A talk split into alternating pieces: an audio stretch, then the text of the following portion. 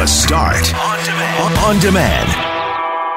Hello there, it's Brett. It's the Monday edition of the podcast for the start with Mackling, McGarry, and McNabb. And today we're going to talk about how on Saturday Night Live, Matt Damon portrayed a rather bratty version of Brett Kavanaugh. And while it was funny, we were wondering if it's too early to laugh about that whole situation yet. And that led us to the conversation that we had on the show. What should you or shouldn't you discuss around the dinner table? Sometimes some topics are too uncomfortable to discuss. It's been one year since the mass shooting in Las Vegas. Global's Brittany Greenslade is in Las Vegas to mark the anniversary, and she's been spending some time with a Manitoban who was there who survived that terrible ordeal. We'll speak to a groom who just got wedding over the weekend who just so happened to be taking some pictures when Paul McCartney rode past on a bike and then came back to say hi and wish congratulations. And we'll also speak to the wedding photographer who caught the moment on film. It's also time for our monthly Psychology and the City visit with Rehman. It's also time for our monthly Psychology and the City visit with Dr. Rehman Abdulrehman. He wants to talk about mental health issues as they pertain to our civic leaders. With the election coming up in just a few weeks, he is challenging our civic leaders to make it part of their mandate. And finally, we're going to meet a group called Wayback Winnipeg that has released a throwback hat to a small piece of Winnipeg history you might not be familiar with, but it's a really cool part of our history the Winnipeg Whips.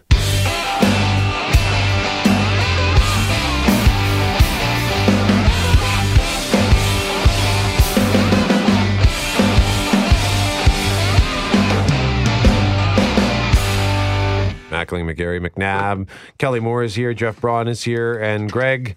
Saturday Night Live season opener. Yes, as seen on global television. I fortunately recorded it, but as I was living on the Twitter machine on Saturday night at the event we were at, uh, people were very quickly tweeting out about the surpi- surprise appearance by Matt Damon. Here he is as Brett Kavanaugh. What?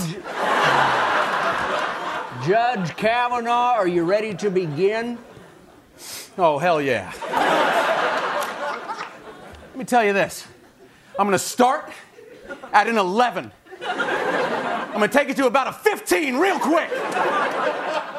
First of all, I showed this speech to almost no one. Not my family, not my friends, not even PJ or Tobin or Squi. This is my speech. There are others like it, but this is mine. I wrote it myself last night while screaming into an empty bag of Doritos. I'm here tonight because of a sham, a political con job orchestrated by the Clintons and George Soros and Kathy Griffin and Mr. Ronan Sinatra. Now, I am usually an optimist. I'm a keg is half full kind of guy. But what I've seen from the monsters on this committee makes me want to puke and not from beer. Dr. Ford has no evidence, none. Meanwhile, I've got these.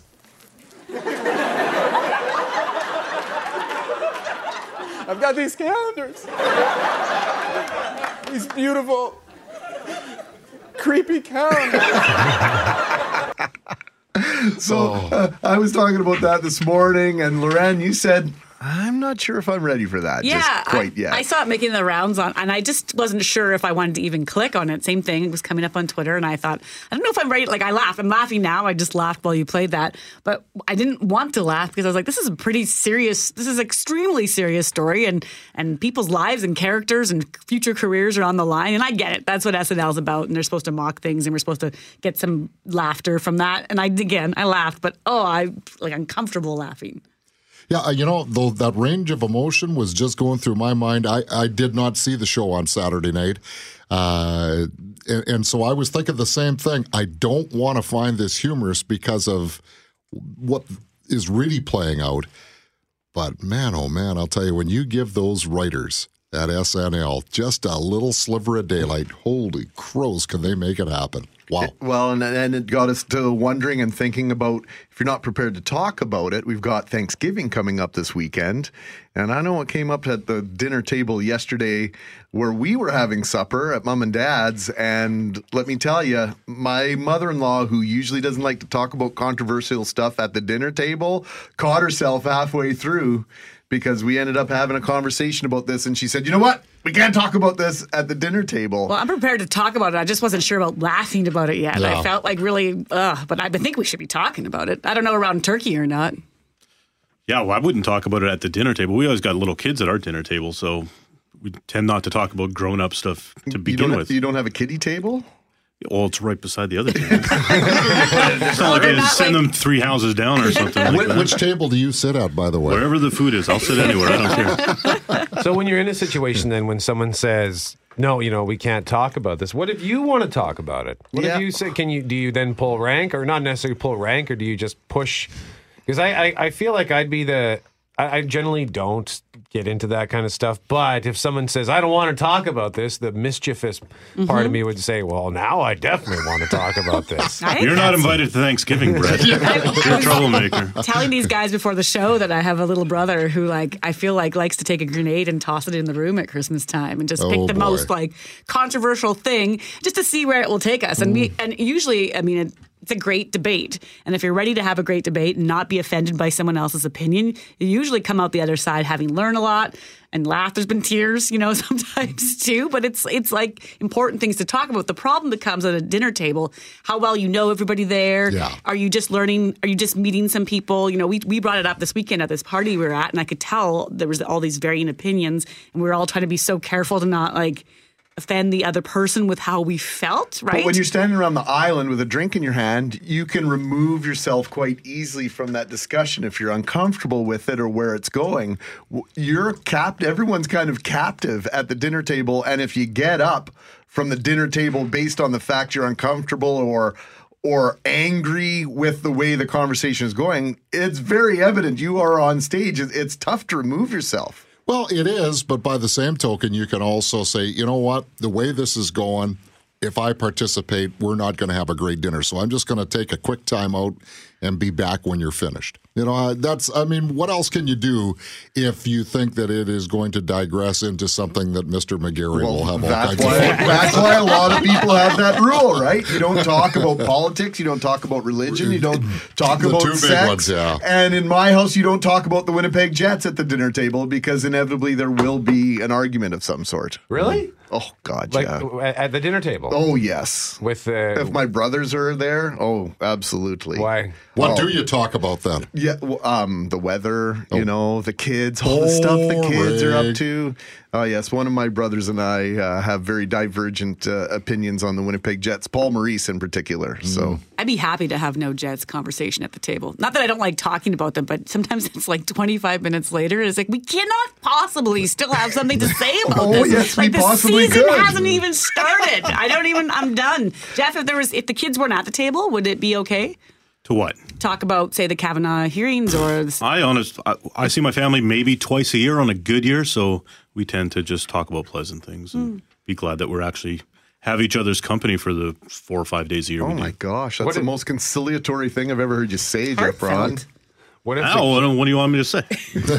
what if the kids I don't understand you people. You, you just like going in hot, just aggression. Just that's your Thanksgiving. Is like, what are we going to fight about this year? not fight. It's like a good called Thanksgiving, not Hell's Giving. Yeah, and I'm, I'm thankful for free speech and blah blah blah. The things we can talk about. I don't. It's not. It's not fighting. It's like a, just a good debate. Sometimes it feels good, and sometimes you realize you don't really know what you're talking about, or you learn something that you weren't aware about before, or you change your mind completely. Or you get it's a good opportunity to realize which uh, relatives you really don't like, uh, reaffirm some of your feelings going in about them. Oh yeah, there's something I I knew there was something I didn't like about them. What if the kids are the ones who ask about the, the, the controversial topic? Well, we've had a couple conversations. One in particular, I guess it was Thursday evening, and just about what's going on. And uh, conversation I had with my kids, and I found out over the weekend I'm not the only one having it in the last few days. Those difficult conversations with their kids about no means no, and Yeah. what what constitutes uh, unwanted touching. Uh, one of our friends, their kid was at his first dance this weekend, and, and at a party afterwards, and it was like.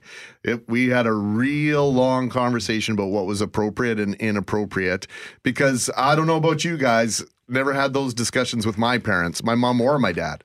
Yeah, well, back in the prehistoric times before Bronner gives it to me, uh, yeah, there there just wasn't the same kind of uh, free flowing speech that there is now, and and even when I take a look at the conversations we had with our daughters, and when I hear our oldest daughter speaking to her two girls right now who are eight and five years old the the level of conversation is quite a bit more than, than what we had. But i look at that as a positive.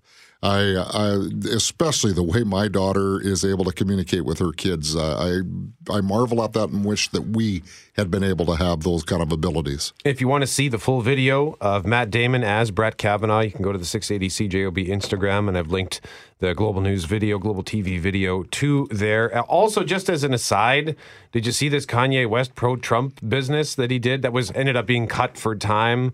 Um, Air quotes, Brett Yeah. doing the air quotes there. Yeah, sure, we'll give you the mic, Kanye. And then the red light went off, and he's just screaming at the crowd, and he's like, "Is this thing on?" Chris Rock posted, he recorded some of it and put it on his Instagram story. And at one moment, you could hear Chris Rock say, Oh my God.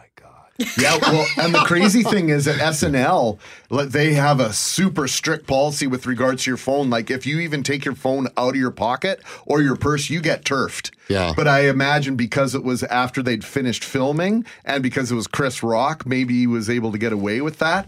But uh, that's probably also why it was kind of at that strange angle where his phone was probably at his chest. Yeah. And he was probably just kind of holding it very, very discreetly, right?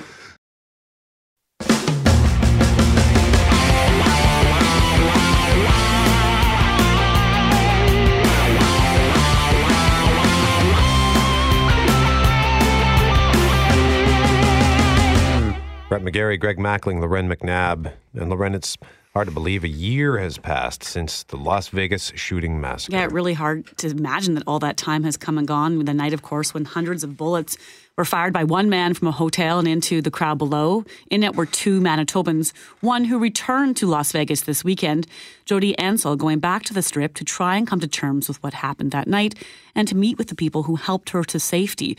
Global's Brittany Greenslade was with Jody for that incredible reunion and so much more and joins us from Las Vegas now. Good morning, Brittany.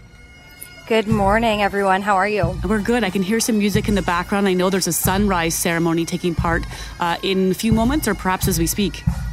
Uh, it will get going in just over 40 minutes. It will start here at 6:30. It is currently 10 to 6 local time here. Bagpipes uh, already practicing, and we've had a large convoy of police officers here. Uh, that, that ceremony getting underway at 6:30, but we will also have a few moments of silence during that as well. Obviously, not what we're hearing right now, but it is already very busy down here this morning. Talk to us about Jody and her return to Las Vegas this weekend. You know, some people might say, I would never go back to that. I wouldn't want to be there again. What made her want to be there this weekend and to meet with those people?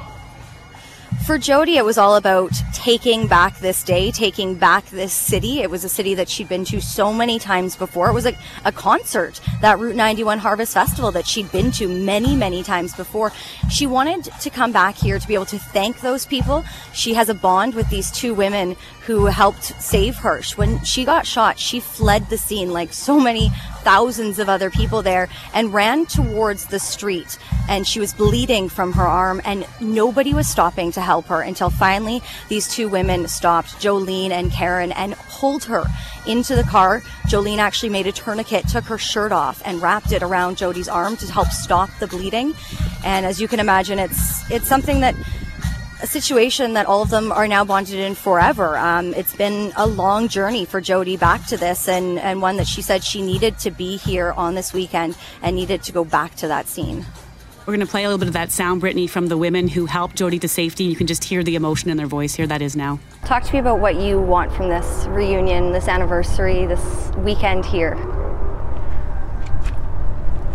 I just want it to help in my healing. And I believe if you face all your fears, it will help. And as hard it is to be back and to be going to, you know, see other people that have been through the same thing and listen to the country music today at the one year reunion, it's going to bring back a lot more memories of that night. But it'll be, uh, be a good process for the healing. You can see how emotional it, it is still. Do you think that will ever stop? That will ever be done with? I don't think so. No. People say, you know, it's time to get over it. I'll never get over it, but I'll get on with it. What do you want people to know? That I've got this. And uh, I want them all to know that just their support and their love over the last year has really helped. Jody Ansell in conversation with her own Brittany Greenslade, who joins us from Las Vegas right now. And Brittany, so many people think of Las Vegas as this massive gathering place where people just kind of come from all over the world, really, to celebrate, whether it's their bachelor party or go to these large events. And now it's for hockey, and soon it'll be football. But Las Vegas is a community. It's one of the one of the fastest growing cities in the United States, and, and there are people that live there. And this impacted the citizens greatly. Coming back to Las Vegas, what, what are you learning about how that community is healing from this? Well, Greg, we heard a lot in the days and, and months after of, of, Vegas Strong, people wanting to reclaim this city, reclaim uh, what was taken from them that day. They are making today and this next few months, this next time, is all about Vegas Stronger. That is the hashtag they're using here today. This sunrise ceremony uh, is going to get underway in just over half an hour, and they are expecting thousands of people here, many survivors that are going to be coming back here. Uh, and there's been stories like Jody's that we've heard all weekend and stories that we've heard all year of those survivors coming back and wanting to be reunited. We're going to have some of the officers that were there that night that were here. We spoke with an officer who helped save Jody's life. We spoke to him yesterday and he said in his 24 years in service here, he's never been a part of anything like this. It took him less than 90 seconds to get to the scene that night and help everybody. It was two and a half hours before he was able to get Jody to a hospital. And these are the stories and the connections and the community that has come together really around all of this to help continue to help each other heal as a family. It's incredible because you think of the people that were shot or wounded or injured, and then there's all those extra layers of thousands, right, Brittany? That the the people who, you know, the the couple that first picked Jody up on the straight street. I was listening to your interview with them this morning, and how she could never forget Jody's eyes, the, what was in her eyes that night that was something we continued to hear. She was tearing up, very emotional, and she that was Jolene Bennett, and she was the one that pulled Jody in on her lap and, and made that tourniquet. And through tears, she just kept saying, "It's all I needed. All I needed was to know that she was okay," because they got separated at the end of the night. Now, Brittany Greenslade, uh, just curious to know, uh, have the hotels increased security at all? Like, has there been have any changes been made as a result of what happened last year? We know there were a number of changes. Sorry, you can hear the bagpipes behind us practicing, getting ready for that sunrise ceremony. But we spoke to the officer here who said, you know, they're trained for this. They are ready for events. They hope they never have to handle ones like this. We have seen uh, increased overtime security in some areas. That officer that we spoke to is one of those officers that has been working overtime at some of these places here. But their message is this isn't going to break us. We are stronger than ever, and this is not going to happen again. And, and that's something that everybody here wants people to know and people to take with them. All right, Global's Brittany Greenslade joining us live from Las Vegas this morning. Brittany, thank you very much for this. Thank you. And Brittany's posted a couple of stories today at globalnews.ca slash Winnipeg and cjob.com. Uh, the one that's front and center, the headline is Manitoba survivor of Las Vegas shooting reunites with rescuers one year later. And there's a second story uh, that she also posted. One year later, Manitoba survivor of Las Vegas shooting finally sees Jason Aldean, who was the country singer, was on stage performing at the Route 91 Country Harvest Music Festival when shots started to ring out. And Jason Aldean will be coming to Dauphin Country Fest in 2019. So, uh, the, you know, I love when stories kind of come all the way around like this. Uh, very powerful images that Brittany is bringing us uh, this morning with her words. And is there anything like a pipe band to, to get the emotions flowing Oh, any every time, time of the you day? hear one, and I, you know, you always feel like it's uh, it can be such a loud sound, but it's so comforting. I think in a time like this, and it'll be a pretty emotional scene down there.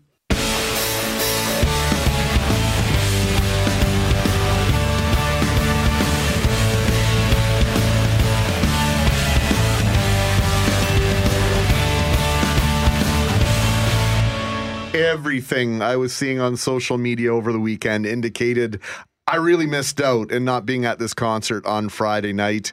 Uh, the third time Paul McCartney has played Winnipeg, and by all accounts, it was an extraordinary concert. In fact, our own Tristan Field Jones, who knows a thing or two about music, says it's the best show he's ever seen. Yeah, that, that's not a, a light comment from Tristan. He sees many concerts, and uh, the pictures he sh- he took were spectacular. And uh, if you were at the concert, let us know what you thought. 204 780 6868. Shoot us a text. A lot of people took pictures at the concert, but did they get to take a photo with Sir Paul McCartney? I'm guessing not a lot.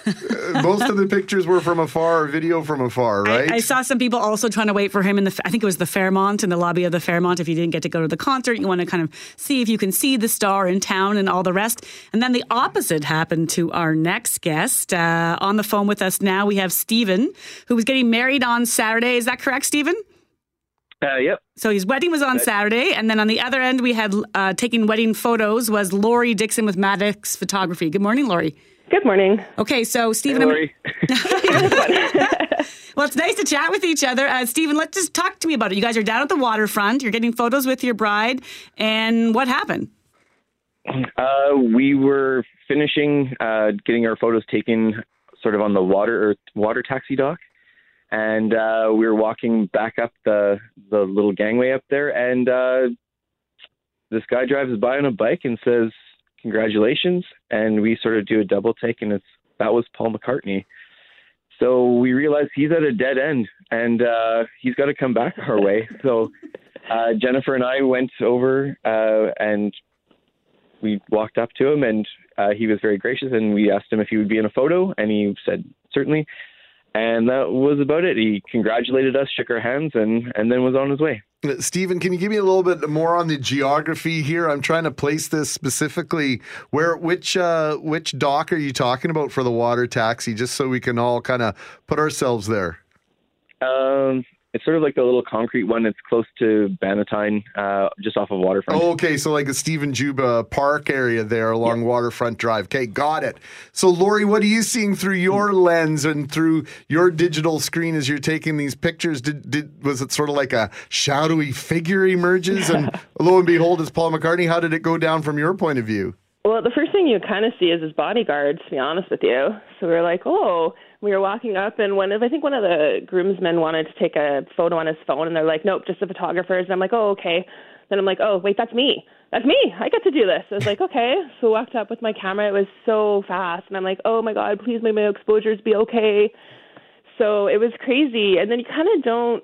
It doesn't really hit you, eh, Stephen, until you walk away, and then you're like, wow, that was that was Paul McCartney. Like, Yeah, that happened. yeah, you're like, what, what? I'm like, wow, I probably don't need to give you any other wedding photo, just that one.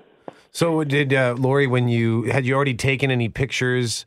Uh, at, like, did you take any pictures after you realized it was Paul McCartney, but before he actually said, uh, "Yeah, it's okay to take a picture"?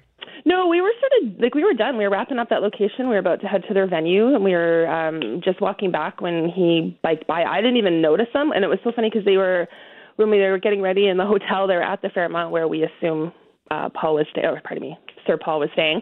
And we were talking about him, like, oh, wouldn't it be fun if we ran into him in the elevator? Ha ha ha! He's probably gone now. And we were checking out the window to see if, like, you know, any cops had shown up to escort him. So it was really kind of just this surreal. We got to see him anyway, I guess, but um, it was just so fast. I think that you know you didn't want to hold him up. He's just trying out trying to have a bike ride, you know, and um, told him to enjoy Winnipeg. He said he was enjoying it, and yeah, it was really fast. Well, that was the best part. You, in the photos on globalnews.ca and cjob.com, he really is just riding along on his bike. And so I kind of Yeah. wondered, Stephen, it, like, did you know right away that that was Paul McCartney, or did you did you have to pause for a second? Because I'm not so sure if if he approached on a bike that that would be my that I would think right away that that's Paul McCartney. Yeah, it was uh, it was a little bit bizarre, but it, I really feel it was a sort of a double take. And uh, one of my groomsmen leaned over to me and was like, "Dude, that was Paul McCartney." And I was like, "Yeah, that's what I thought." Like, okay. yeah. So, uh, Stephen, did the uh, playlist at the reception change at all based on your interaction Saturday afternoon? Uh, no, we didn't have any Beatles like we requested. You requested no Beatles? That's a question. Did you actually request no Beatles? yeah. Why? Oh, uh, it was just a long running joke between my, my now wife and I. So uh, it uh, there was no Eagles and no Beatles. Oh my goodness. Well, I salute you on the no Eagles. Uh, I'm not. I'm not. I'm not a fan of the Eagles, Agreed, but but yes. uh, given what the, the interaction that you had, I'm a little surprised you stuck to the Beatles. Hey, you know what? This whole thing has been a lot of media attention for something that wasn't even the best part of my day. Well, let's, you know what? Let's talk quickly, if you can, Stephen. Just tell us about Jennifer and where you guys met and uh, how many years were you together before you got married? Uh, we've been together for uh, just over 12 years. Uh, we met each other at uh, the Times Change Time Lonesome Club, and uh, I was playing, and she was there knitting, and it's been ever since. I ended up actually the first night, or it was actually the second night we met. Uh, I ended up chasing her car down uh, Fort uh, St. Mary's. So she was about to drive away, and I and uh, the light at Fort Street turned red, and actually the same groomsman that told me that confirmed Paul McCartney said, "Dude, you can make it," and I ran her car down. Wow, poor, poor traffic engineering by the city of Winnipeg saved your relationship and created one. Stephen, amazing story. Thanks for sharing it with us. Thanks to to both of you and uh, Lori. Uh, this is something you'll you'll never forget either. We appreciate your time and sharing uh, this uh, this incredible adventure. No problem. And Lori, before we let you go, uh, you've posted some of those pictures to social media. Where can we follow uh, your business on Instagram and Facebook? Oh, just Madix Photography, and Instagram is just Madix underscore photography. And that's spelled M A D I X. You bet. Yeah. Thanks so much. Thank you, Lori, and thank you, Stephen, and congratulations to you, Stephen. Uh, and good for you for pointing out that that wasn't the best part of your day. You're you're off to a good start. Thank you so much for having me.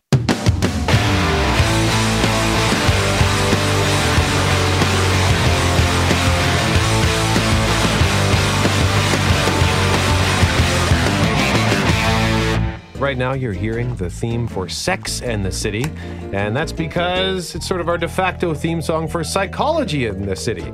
When our friend Dr. Rehman Abdulrehman pays us a visit. And related to this, you could tie in the question of the day at cjob.com, which is brought to you by Credit Aid, helping Manitobans get out of debt since 1992. Visit creditaid.ca, call 204 987 6890. And the question is Do you plan to take advantage of the advance polling for the civic election? Your options are so far 46% saying no, I will wait for election day, October 24th. 38% say, yep, I like to vote early. And 15% say, nah, I'm not going to vote this time. And I suspect uh, Dr. Rehman Abdulrehman with clinic psychology. Um, the issue that you've sort of brought to the table here might help you decide whether or not you're going to vote for certain, and it has to do with mental wellness issues. First of all, good morning to you, sir. Good morning to you too. Thank you for having me. Good to see you again. So, you're challenging civic leaders on the topic of mental health issues. What? Why is that? Well, I actually think there's going to be. I think there needs to be two issues that need to be on the platform uh, for all the mayoral candidates, and they need to be number one, mental health, and number two, uh, diversity and inclusion. Uh, and the reason I think those are the those are important is because they have to do with people. Um, anytime we have a leader, we have to think about the people that they're leading. Anything tied to our city is going to be tied to human resources and the people that live here. If we don't pay attention to the way that people think, the way they feel, and the way they engage with each other, then we're going to be at a lost cause. when it comes to the diversity part of the picture, you can look at the mayoral candidates, and it is a relatively diverse um, group there among Yep. the eight. But at the same time, only one female candidate. And there's, you know, when you want to tackle those issues, you, you, start to wonder how we sh- how we should elect our mayor based on their own diversity, or at least their feelings about that. So when you mention that specifically, what are you looking to hear? Well, I, I, I think there's two things, and both with both issues regards to mental health and with diversity and inclusion, I think we need, and the mayor, the mayoral candidates may not know what to do, and I don't think we need to expect them to know what to do, but they do need to have a, a plan on how to address those issues. And I think one of the ways to do that is to have committees or councils actually tackle those issues. Um, I think those two topics need to be built into everything that we do in the city.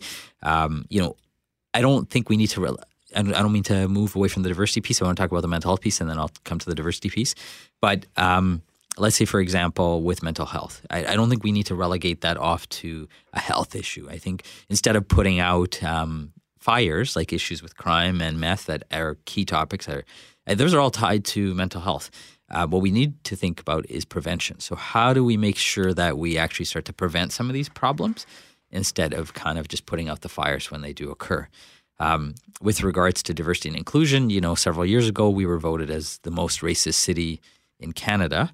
Um, I think it's really important that we start to think forward and how to prevent those things. And sometimes the things that prevent, uh, I think, inclusion is a lack of information. So we live in a very diverse city, but we don't always have the information about the neighbors that we live with. And so that can often cause barriers between people. And so we need to start to think about how can we start to improve the information about different kinds of citizens in Winnipeg so that we have a greater understanding? And both those issues with diversity and inclusion and with mental health can be integrated into almost every single aspect of civic politics, uh, and and rules and laws and everything like that. Uh, so you know, you you mentioned uh, the perception of Winnipeg as being a racist city or the most racist, according to Maclean's magazine. Is that a headline you think that sticks for for those of us in the city? And when we talk about inclusion, I, I know it's sort of a, a, a catchphrase or, or a word that some people may not really understand the definition of. So maybe you could address the, both those things. The the definition of inclusion. Inclusion. So diversity is a numbers game. It's about the number of people we have as diversity. I mean, we've always had diversity for as long as humanity has been around. There's various types of people, various types of ethnicities and cultures. We have gender variation, sexual orientation variation. So we have we have diversity that exists. Um, what we don't often have is a better understanding of how those people can feel included in society. We tend to have a general standard, you know, um, of what we think is typical. So most of the times, I'll, one one of the big jokes that I tend to get is the question is, "Where are you from?" And, well, I'm from Winnipeg, South Winnipeg. Um, but because I'm a person of color, the automatic perception is that I'm not local, even though I am. And what that suggests is that and I, those people aren't meaning unwell. They're just trying to get to know me. But what it does speak to is a bias to see people who may not be white as people as not being local. Um, so and that's just a lack of understanding. Now if the city were to let's say for example uh, include and you guys have heard me harp about this before um, celebrate everything. Let's say for example we celebrated every single holiday that was important to winnipeggers you know regardless of their ethnicity and their culture that was celebrated in a very big way in the same level as Christmas is celebrated. What if we had days off? And there's research to show that more days off actually increase productivity, and God knows we need more days off. So if we did that, let's say that's one thing that mayoral candidates could say, we're going to now celebrate every major holiday for most ethnic and cultural groups. That is one way to give off really good information about different kinds of people in the city. That's that's one thing they could do. So inclusion is about getting people to feel included so they're more effective in society. Research shows that people who don't feel included have less productivity, have less uh, learning outcomes. Uh, children do. So when we when we work on inclusion, we actually ramp up the productivity of this entire city. Research shows that when we cities or countries that are more inclusive, actually are more economically viable. So this is a thing that we need to pay attention to. Uh, research on productivity in teams shows that um, productivity in inclusive teams is 10 times higher than those teams that are not inclusive. So it makes sense that we pay attention to this topic. Our guest is Dr. Rehman Abdulrehman. He is with Clinic Psychology Manitoba. The website is clinicpsychology.com. And Rehman, one example that you pointed to that you'd like to see maybe our civic leaders take on comes from Calgary. What happened there back in July? So Nenshi uh, proposed that they use their rainy day fund to address mental health issues. Um, and I think when he talked about mental health issues, he was also talking about issues related to crime and drug use. Um, uh, the former uh, police chief, Devon Clunis, actually had called in the Manitoba Psychological Society for a meeting at one point in time, and I had sat present in that meeting where he was looking for advice because he on how to include psychology and pay attention to mental health when addressing crime because he was able to see that there was a correlation between those two.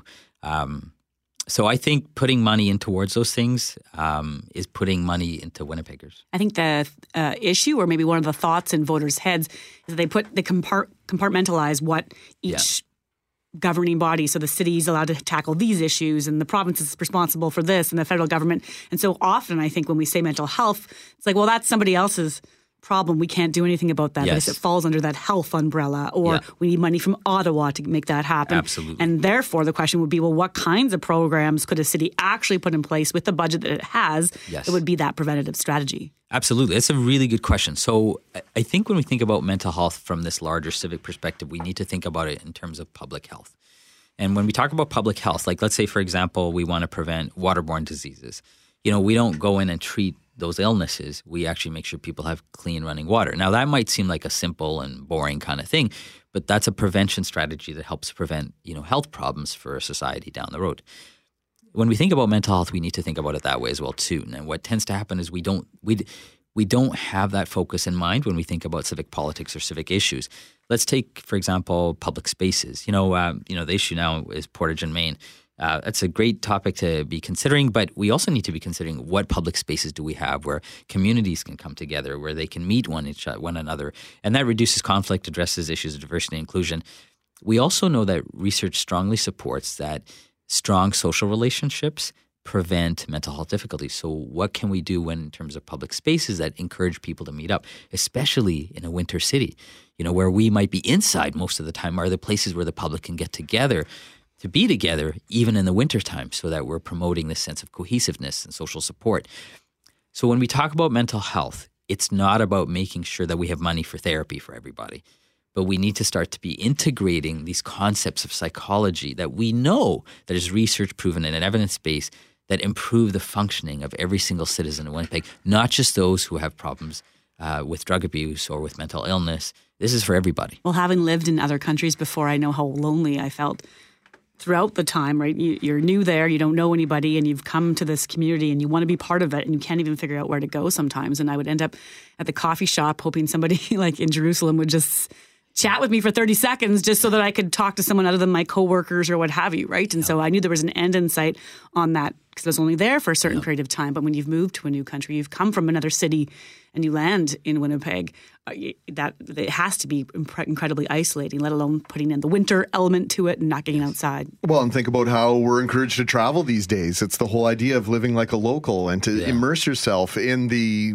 communities that you're in. And uh, when you're talking about this, I think about what happens in the springtime when you see your neighbors for the first time in Yeah. five months, right? Because you know we're we're so concerned with getting home from work and getting inside, and we don't spend a ton of time outside. And really, the people that are living closest to you physically, we don't see them for weeks and weeks at a time if we're not cognizant and not um, doing things mindfully to interact with people that live across the street or next door to you in the wintertime. Absolutely, absolutely. So our, our team had come up with this campaign. I mean, this is where a lot of this stuff is coming from. So our team at Clinic Psychology has a public mental health initiative uh, called, and a part of that is a uh, civic pride campaign called Win Love. So w i n n l o v e dot c a. If you want to visit it, I encourage you to be there. Um, but what I want to do is I want to make sure that people are asking these questions of the people running for mayor. Um, you know, it's one thing for us to be talking about it here. Um, anybody listening should be asking these questions when they go to these mayoral forums, like, what are you going to do about these topics? Because I can guarantee you this: if you want one word from an expert, is that if we do not pay attention to these topics, we are not going to succeed as a city. If we want to grow, if we want to thrive, if we want to prosper economically, socially, emotionally, psychologically, we need to pay attention to these issues at all levels of government, including the civic government.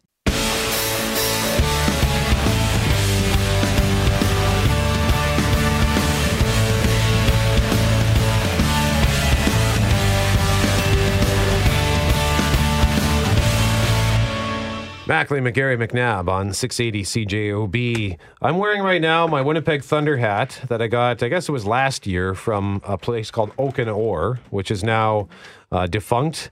Had to shut down due to trademark issues, and they're looking to rebrand, and we'll be uh, doing that. Well, they've launched uh, soon. They'll be launching more products, but They also made commissioned uh, some special Blue Bomber hats, Greg, and uh, the old so the, like the royal blue Bud Grant. The Bud Era W, and uh, my boys were bugging me the other day. How come I never wear that hat? Because it's kind of in the museum at home right now. So, Yeah, it's a and that's hat. probably where it will stay on display.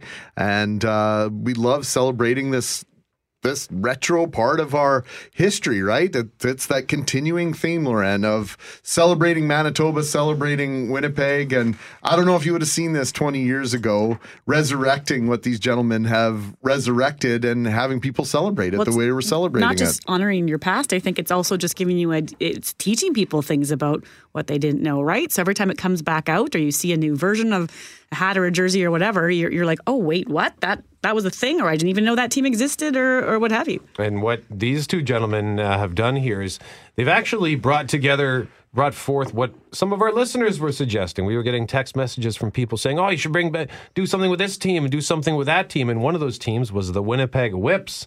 So when I stumbled upon way back Winnipeg, I was actually invited to like their Facebook page, and I looked at that and their Instagram. I saw that they have launched just like last week a new hat for the Winnipeg Whips. So in studio we have two of the three guys from way back Winnipeg, Mike Aporius and Chad Scarsbrook. Mike and Chad, good morning and welcome. Thanks for joining us. Good morning. Hello. Hello. We're excited to be here. So Mike, you're wearing the Winnipeg Whips hat. I don't take it off. No, No, it's I just can gl- vouch I haven't that. taken it off since Wednesday. really. Yeah, That's challenging Wednesday. because it's a cream colored hat, so you you know you got to keep Yeah, it that looks clean. good, eh? It still looks good. It's, it's clean. Yeah. Yeah. Fits nice, comfortable. So who are the Winnipeg Whips? For those who don't know, Chad, who are the Winnipeg Whips? Well, the Winnipeg Whips were a team that played here in 1970, 1971. Actually, half of 1970, they moved here from Buffalo, the Buffalo uh, Bisons. They had attendance issues, they had stadium issues. They needed somewhere else to play. So they were the parent club of the Montreal Expos, and the Expos brought them here midway through 1970. And then, as fast as they were here, they were gone. But uh, what's left is memories of this team. And it's funny because I just sort of learned about this team recently. And I always knew they existed. I'm a big baseball guy, but I learned a lot about this team. And it's an awesome team and it's an awesome logo. So, I, just because I'm trying to understand, you said they're parent company of the Expos, but would they have been like the farm team? The Expos were the parent parent team. Sorry. Yeah. So, yes, Okay. they were the AAA farm team. And where did the they play in Winnipeg? They played at Winnipeg Stadium. And how was that? Do you, do you know what the configuration might have been It for was that? it was very weird. Apparently, um, Steve Rogers uh, mentioned that in an article in the Winnipeg Free Press, saying just how insane the dimensions were and sort of the scoreboard and and kind of. In fact, when when I think when the Free Press talked to him years later, he said, "Is that crazy little stadium still around?" Yeah. so a lot of people might remember the Winnipeg Stadium. They had the Winnipeg Sun or the Blue and Gold Room in the southwest corner of Winnipeg Stadium, and then they had their offices and and dressing rooms just to the north of that. But I'm old enough that I remember the old baseball stadium. It was tucked away. It was maybe a, a grandstand that maybe held about 1,800 to 2,000 seats, and because of the configuration of the property itself. There were restrictions in terms of the right field fence, and the fence was very temporary, made out of plywood and chicken wire and stories. Mike Sawatzky did an incredible job in the Winnipeg Free Press of, of reliving the history of the whips. And and there are rumors that the, the players, depending on the wind and depending on who was pitching and, and batting and uh, these sort of things before the games would start, they would actually move the fence and, and alter the dimensions unknowingly. So a, a very colorful history uh, the Winnipeg Whips have for sure, Chad. Yep, definitely a band of oddballs and castoffs. Really, they, they really didn't have much of a chance. Like they finished dead last both seasons. Well, the Expos were a brand new team in Major Yep. League Baseball, right? Yep, for sure. But they did have Steve Rogers in 1971, who would go on to make five All Star teams and be the best pitcher in Montreal Expos history. Started his career in Winnipeg for the Whips. So you can go to way back Winnipeg. Uh, is it sorry .ca? Dot .ca or dot .com. Yeah, Okay. either one. and you'll get you can see more on the history of the team. Uh, also, they the the Whips were broadcast on CJOB uh, around 1970, called by Bob Pickin, uh, which is pretty cool. Now, Mike, one of the things I wanted to ask you about is uh, what's really cool: twenty five dollars for this hat. Two dollars from each hat is going towards uh, Challenger Baseball Manitoba. What's that?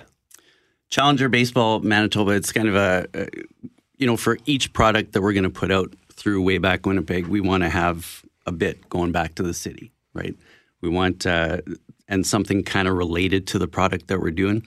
So we were out looking for some sort of baseball related charity, and I think everything in Manitoba is covered under Manitoba Baseball. Baseball Manitoba, yeah. Yeah, Baseball Manitoba.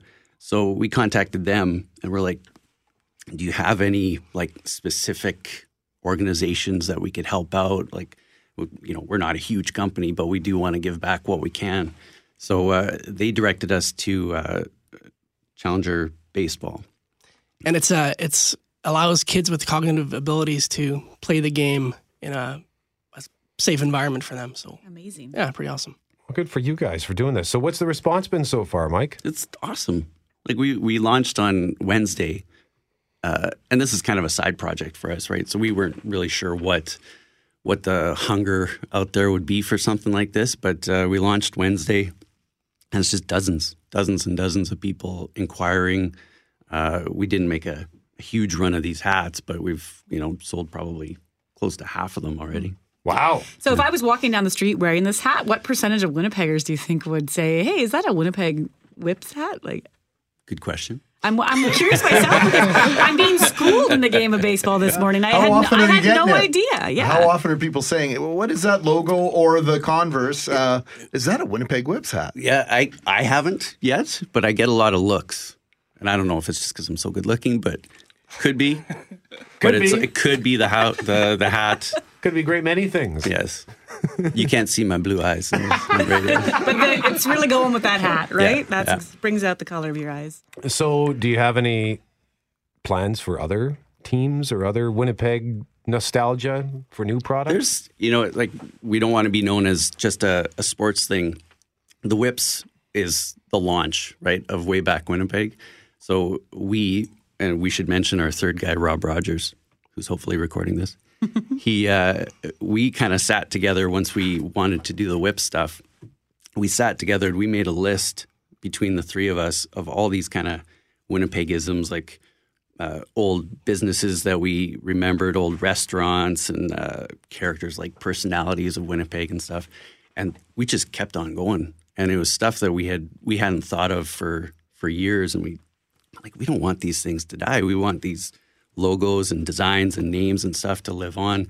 So uh, yeah, there's we've got a long list of stuff, but the next thing that we're working on we haven't finalized yet, so we don't want to say exactly what it is, but we can hint I think we could probably hint. Yeah. that Okay. it's a Osborne Village institution Yes. that is no longer there. I would say it's a. I would say it's a. Yeah, it's very well known household name in Winnipeg. Oh boy, that's a good tease. Home of party animals. I think I got it. No, yeah. You- that's not a good hint. Um, Yeah, I don't know if that's right or not, but I, uh, what is what's driving you to do this? We, we, you know, I don't think this is happening 20 years ago in Winnipeg. You are young guys. Uh, what do you what do you think the attraction is for people to to hold on, and not only to hold on, uh, but sometimes that can be a hoarding thing, but to celebrate the things from our past. Why, why do you think people are open to that these days, Chad? I think uh, things have changed around here in Winnipeg over the last 15, 20 years, or the last decade. There's just been so much renewal. There's so many new buildings. There's so many new, the arena, the, the museum, the True North Square, everything. Yeah, the exchange is just exploding. And There's a pride here, and I'm not, there's always, always a pride. Mike and I are both born and bred here. There's always a pride growing up being from Winnipeg, but it's different now. Do you feel pride wearing that hat right now, Mike? Absolutely, yeah. And I, like if I travel or something like that, for sure I'd be wearing that. So if I was a Winnipeg expat somewhere, I'd love one. to wear it, to, Yeah, to sell sure. yourself. It's Yeah. more so it's taking that pride, but celebrating it. Then Absolutely. It's a subtle pride too. Like being from Winnipeg, I think is being part of a club. So once you're once you're out there and you see a, a Whips hat or something Winnipeg related, you can kind of give the person a nod. Yeah, from Winnipeg. I remember being in Disneyland about uh, five years ago, and a guy had a Jets hat on, and I had one. And he was in a line, and I was racing somewhere, and he just threw his hand up. I gave him a high five. Nice. Yeah. We didn't even exchange any words. It was just a high five. We were passing Yeah. by, and it was just like, "Yep, you're cool. I love you," and uh, we both love Winnipeg. And it was just there's just something special that that unspoken camaraderie Yeah. that that's developing in our city. It's fantastic. And It's part that, of, I think everything exploded last year with the Jets. Uh, like Yeah. doing that run. So I think there was a huge amount of pride. I think it validated a lot for a lot of people that were already prideful to live here and to be from here. I think it just it it just really was the exclamation mark that Right. it's it's All those to be proud messages about from it, people right? were like, "Oh, Winnipeg looks amazing right now," and I was like, "Not right now. I mean, yeah, we look extra good right now, but we look good all the time." So you know that that kind of feeling. waybackwinnipeg.com or .ca. Either one will get you there. That's the website. You can also follow them on Instagram, Twitter, and on Facebook. Mike Aporius, Chad Scarsbrook, thanks so much for coming in. And uh, I got to find out if the hat fits my giant head. So we'll figure We that should do a video on that. Yeah, we'll do that. we'll do that right away, and Thank we'll you post all. it to the CJOB Instagram. Love you, Winnipeg. Thanks for coming in, guys.